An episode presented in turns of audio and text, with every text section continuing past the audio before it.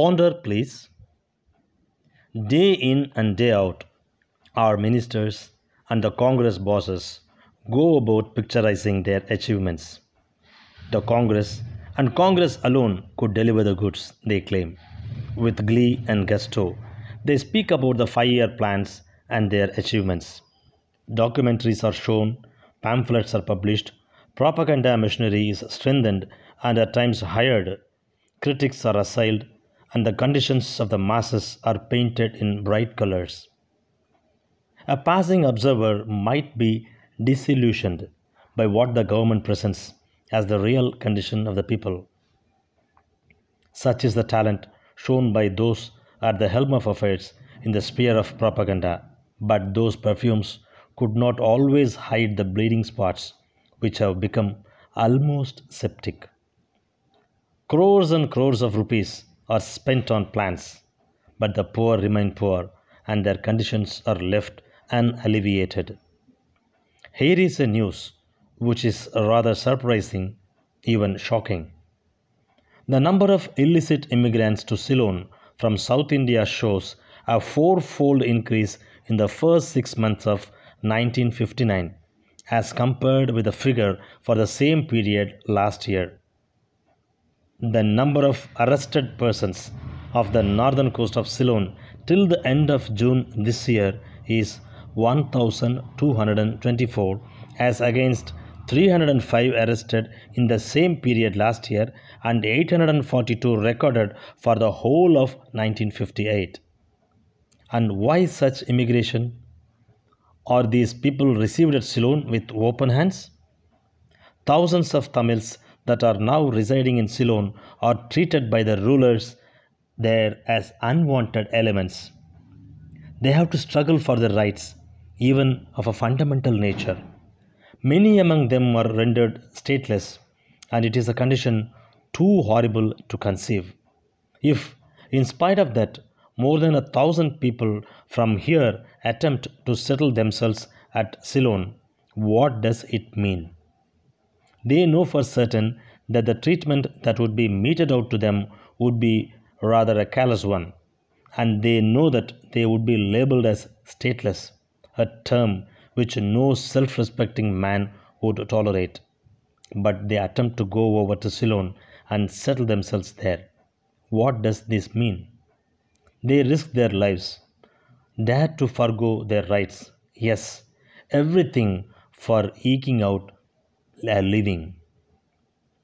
They do not find here an opportunity to earn for their livelihood and therefore bid goodbye to their motherland.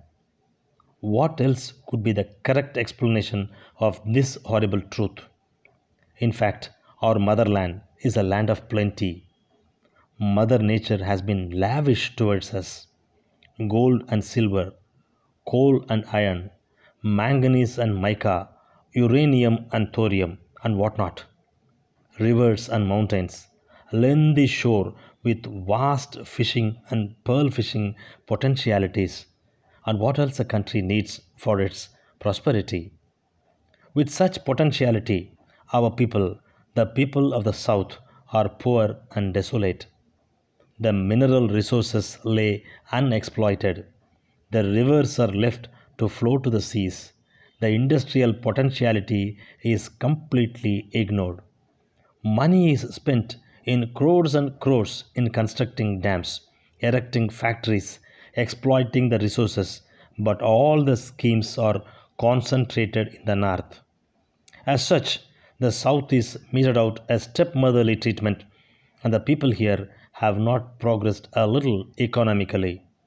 The pressure on land is constantly increasing with the increase of population, and that pressure has reached a marginal point.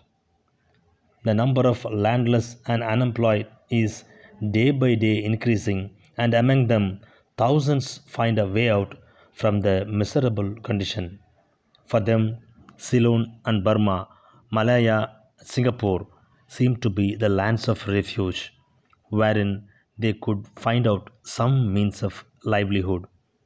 And so they bid goodbye to their motherland. Many among those thousand and odd people might have even forsaken their families, their parents, their wives, and their children, might be weeping and wailing. They would have thought for a moment about all these things, but what could they do? They have hardened their hearts and have begun furrowing their boat in the fond hope of finding some way for life, at least in the alien land. And is this condition a certificate of merit for those at the Gadi? Is this the achievement they show after so much of bragging and propaganda? How far is this horrible state of affairs to continue? How long have we to keep mum, seeing our brethren waving the willow to our motherland, only to wail in the land wherein they settle? These are the questions we put before the Dravidians and ask them to ponder over.